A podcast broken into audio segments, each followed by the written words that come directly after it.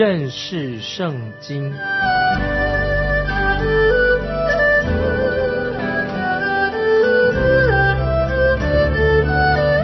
认识上帝的话，把上帝的话带到全世界。本节目是由认识圣经机构和环球广播电台联合制作，欢迎收听。亲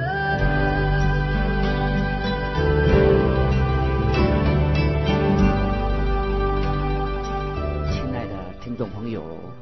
你好，欢迎收听认识圣经，我是麦基牧师。我们要看以赛亚书第2章第5节，雅各家啊，来吧，我们在耶和华的光明中行走。这是为了我们的将来，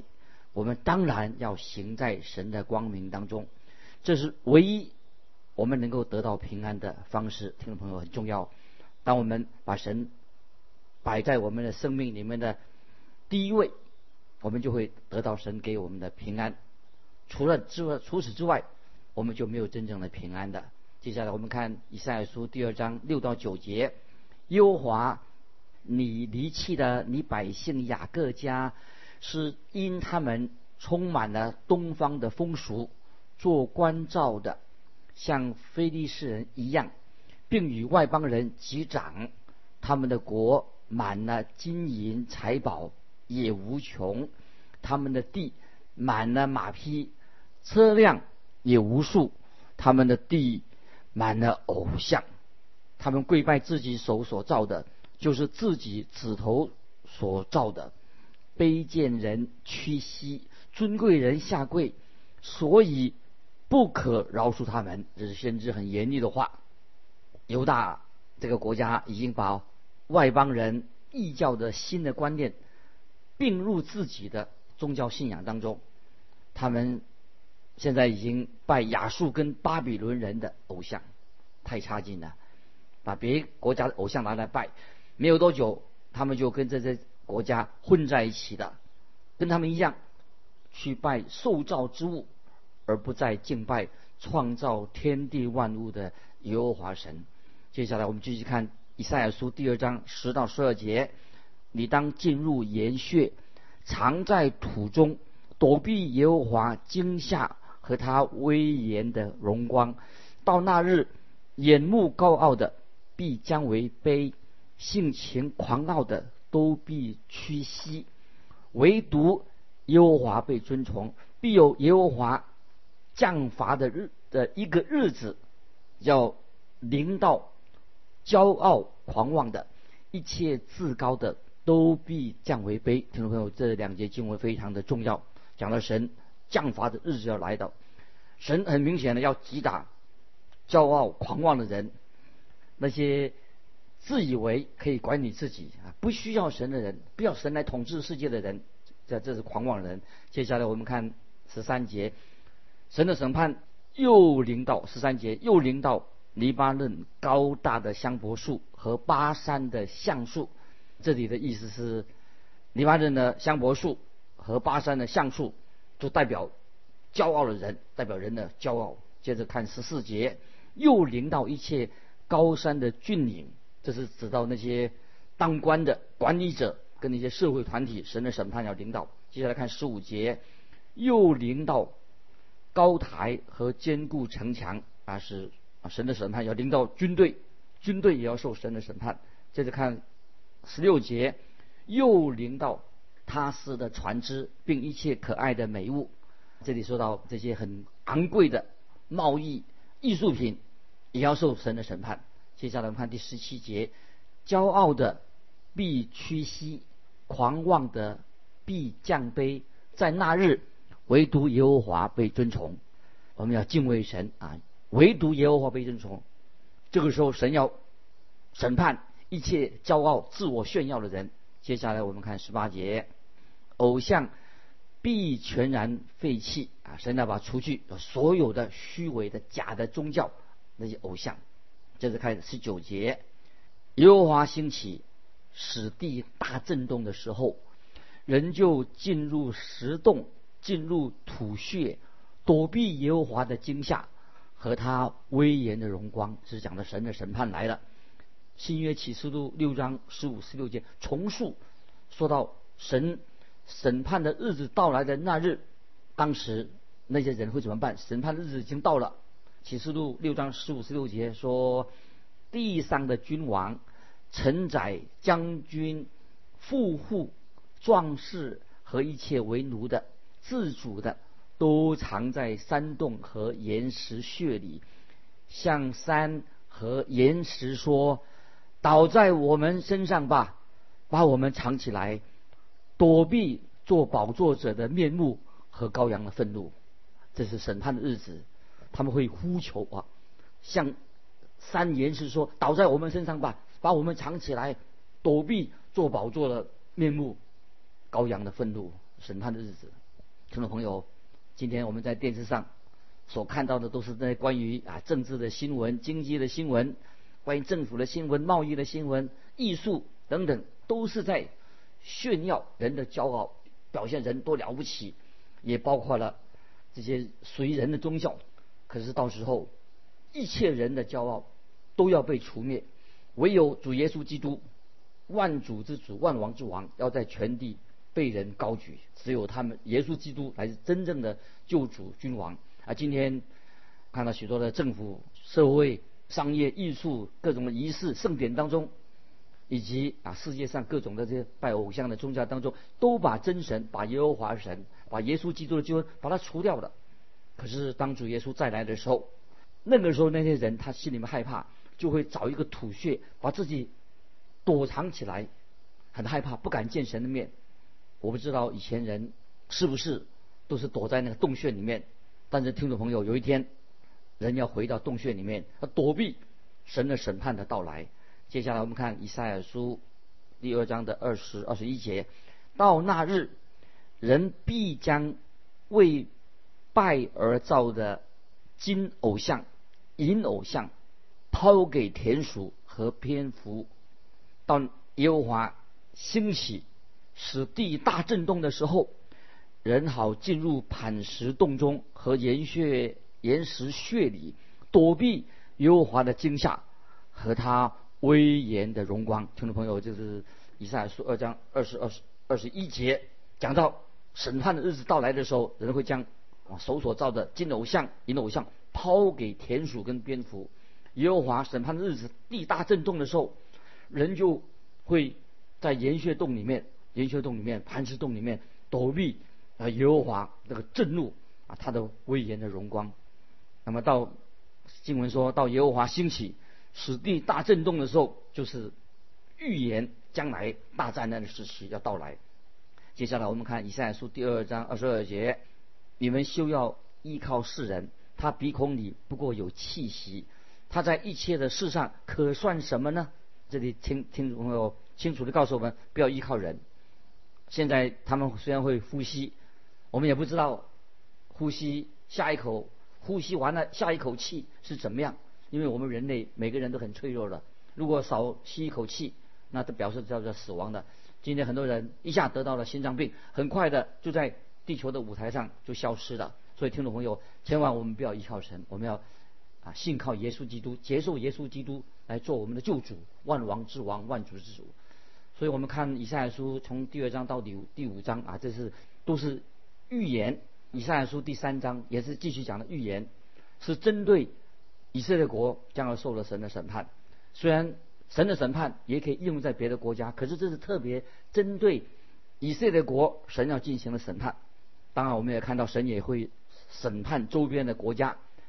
在这里以赛亚书3章圣经里面很惊人的审判的预言，而且这些预言、审判的预言很多地方已经应验了。神对以色列进行审判，比对其他的国家更严厉也更强烈，因为以色列是神特别拣选的国家，因为以色列人享有跟神之间的一个亲密的关系。那么以色列人既然有特权，所以必然他也有重大的责任。以色列国比其他的邻近的国家拥有更多属灵的亮光，但是以色列人竟然拒绝拒绝神给他们的真光，因此就带来了很严厉的，特别对犹太人、以色列人的审判。那么在以赛亚这卷书里面就会看到这种的光景，这种例子，关于神审判的主题。也许听众朋友，也许你听起来我们都觉得不太舒服，但是听众朋友千万不要把你的头埋在沙土里面，就像众所周知的鸵鸟，你不要像鸵鸟一样啊！我不听这个以为，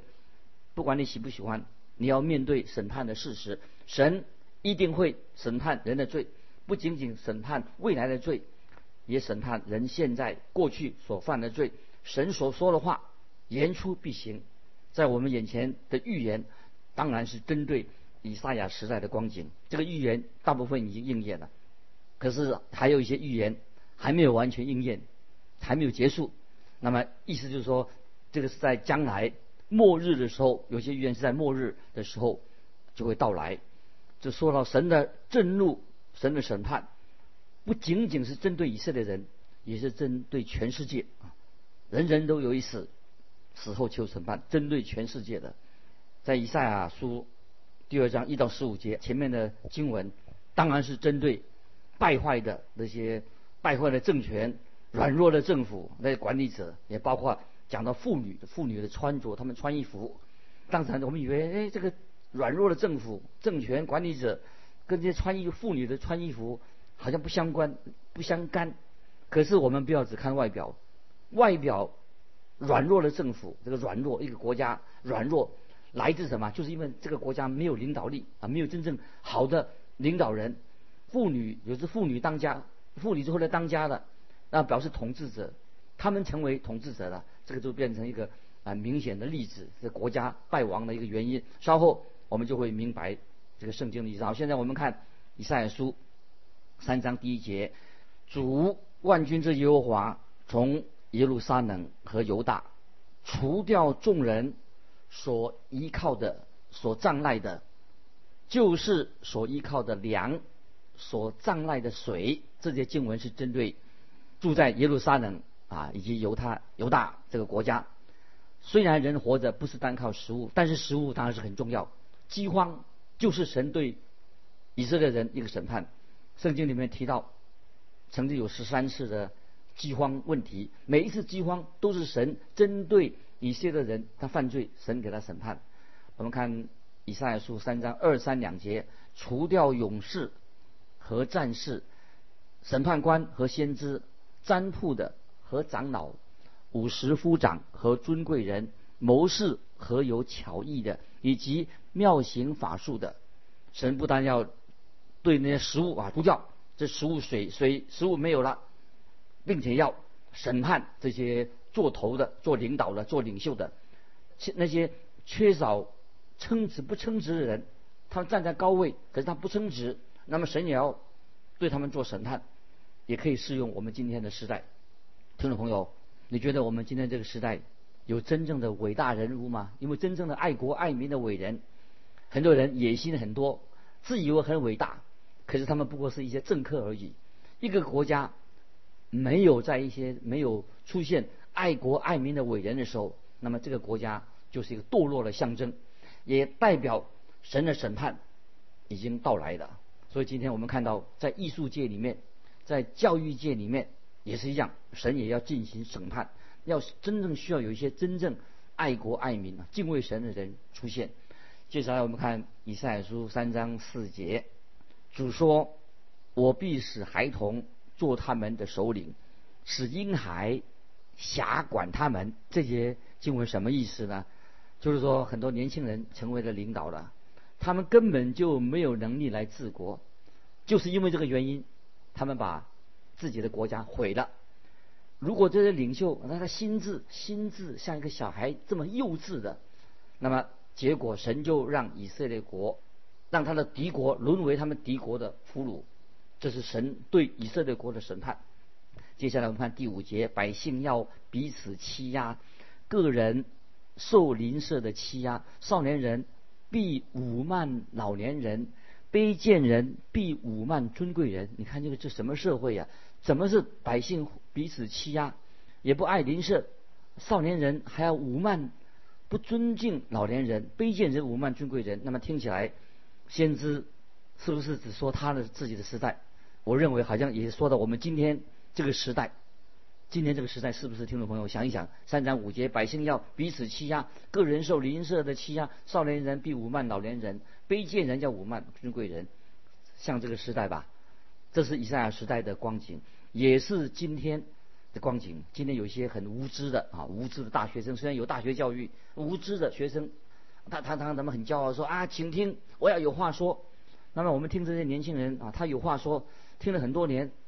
他们说不出什么个名堂来。他们到底要什么？就是看到阶级跟阶级之间彼此的对立啊。所以这里说到百姓要，这个经文说三章五节，百姓要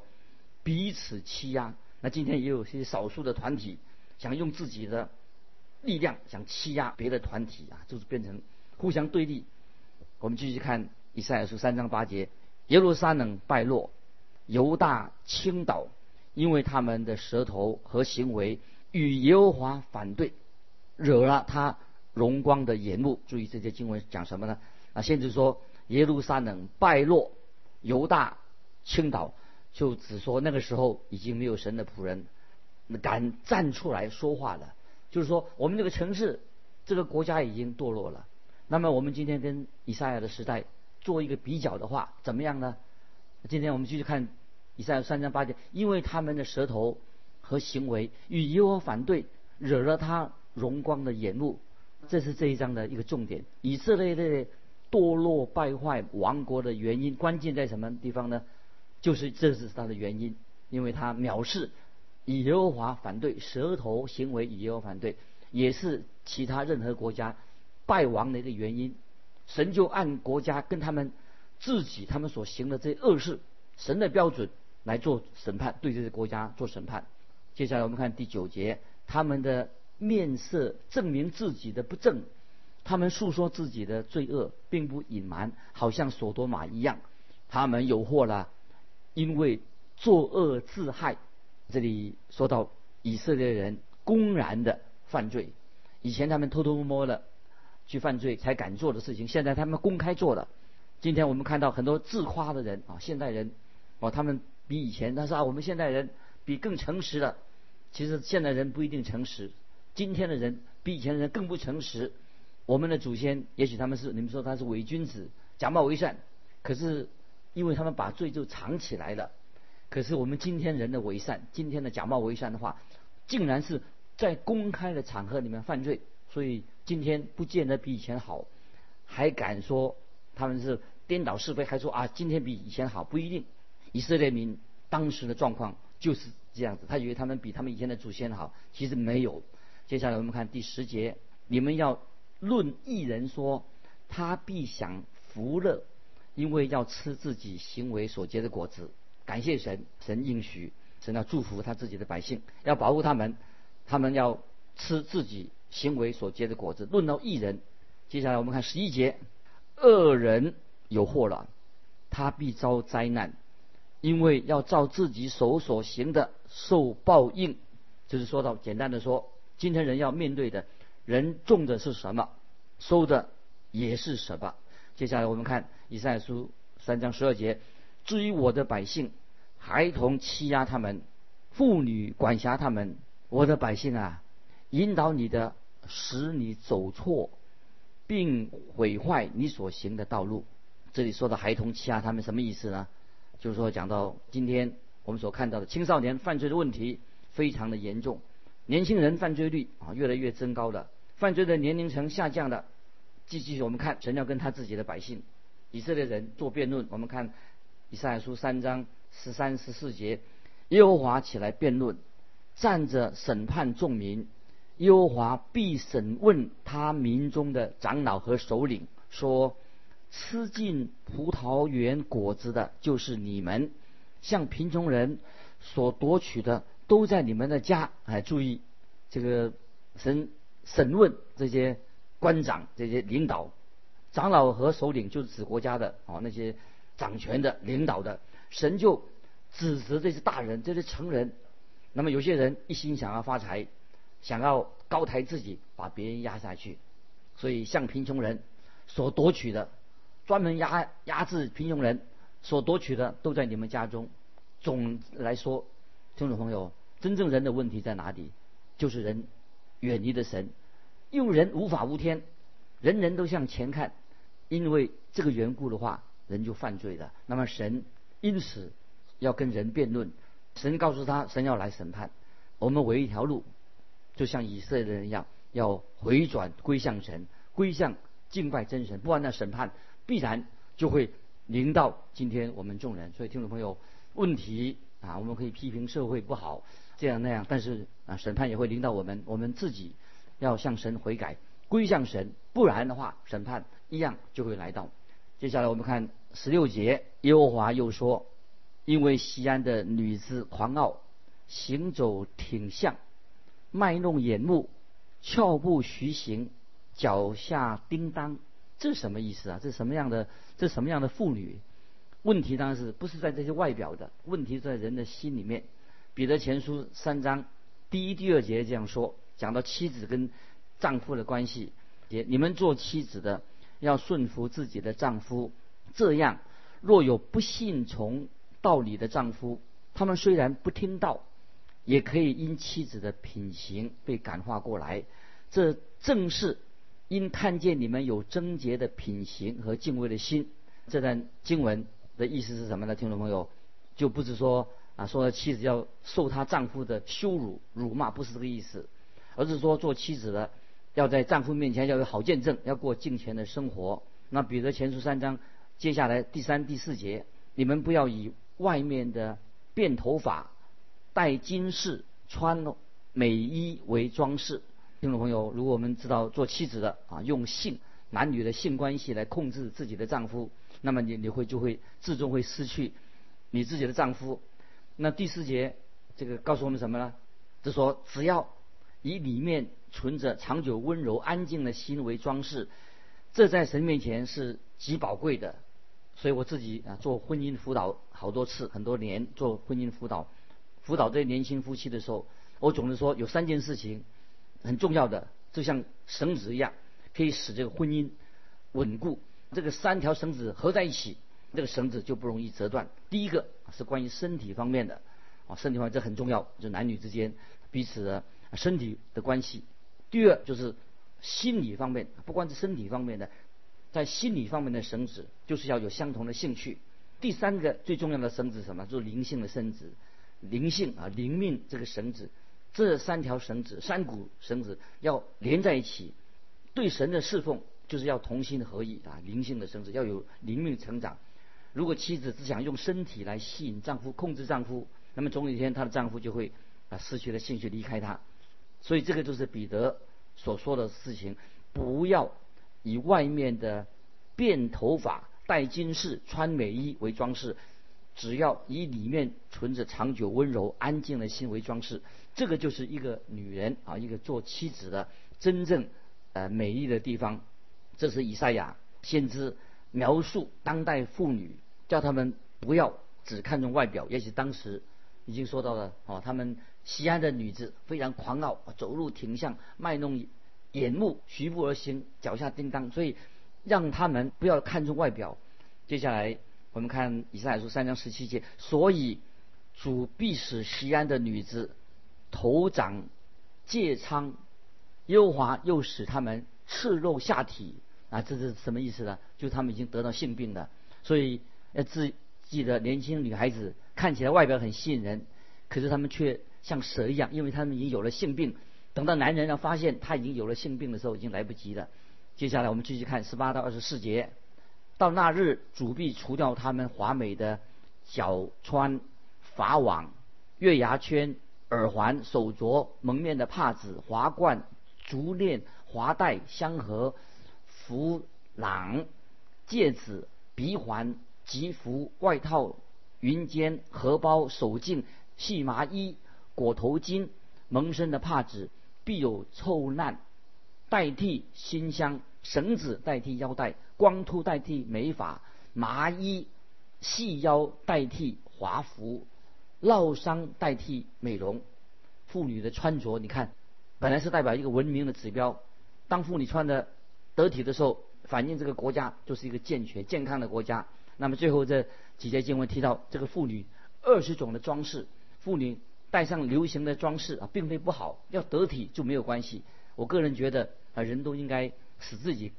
穿起来整齐，也要美观好看。即使有些人不会打扮，也应该尽力啊把自己弄好看。神不是在谴责以色列的妇女穿着当时的流行的服饰，而是指他们内在的属灵生命，他们既傲慢也不知廉耻啊！真正的装饰是在皮肤底下的，而不是在皮肤外面的。妇女的穿着也可以代表一个国家的一个道德的指标。接下来我们看25、26节：你的男丁必倒在刀下，你的勇士必死在阵上，西安的城门必悲伤哀嚎，他必荒凉坐在地上。这里说到一个故事，就是罗马军队他们有一个奖牌刻着一个哀哭的妇女，这个代表什么？就代表以色列这些女的俘虏，被国家被俘虏了，因为以色列人拒绝了神给他们的警告，结果他们就成为了俘虏了。那今天听众朋友，我们过着一个很安逸的生活，但是我们也要警醒啊，要警醒啊，我们要知道我们的神是恩待人的神，怜悯人的神，但是我们要警醒，因为我们的神也是一个真正公义的审判主。今天我们就分享到这里，听众朋友，如果你有感动，欢迎你来信跟我们分享你的信仰生活。有问题欢迎你也来信，来信可以寄到环球电台认识圣经麦基牧师收。愿神祝福你，我们下次再见。